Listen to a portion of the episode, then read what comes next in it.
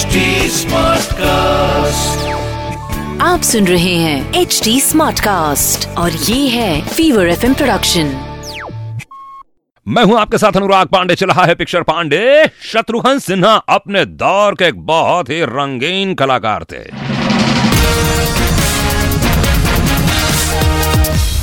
जितनी रंगीन उनकी ऑन स्क्रीन पर्सनालिटी थी, उतनी ही रंगीन उनकी ऑफ़ स्क्रीन लाइफ भी थी।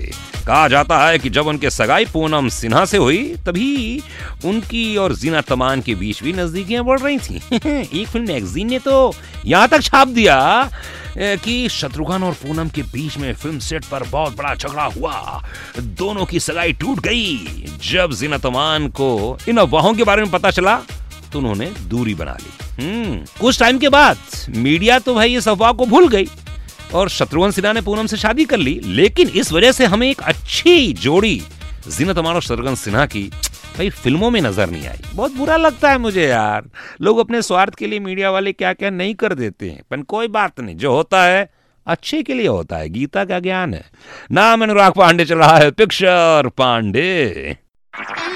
आप सुन रहे हैं एच डी स्मार्ट कास्ट और ये था Fever FM production H smart Smartcast.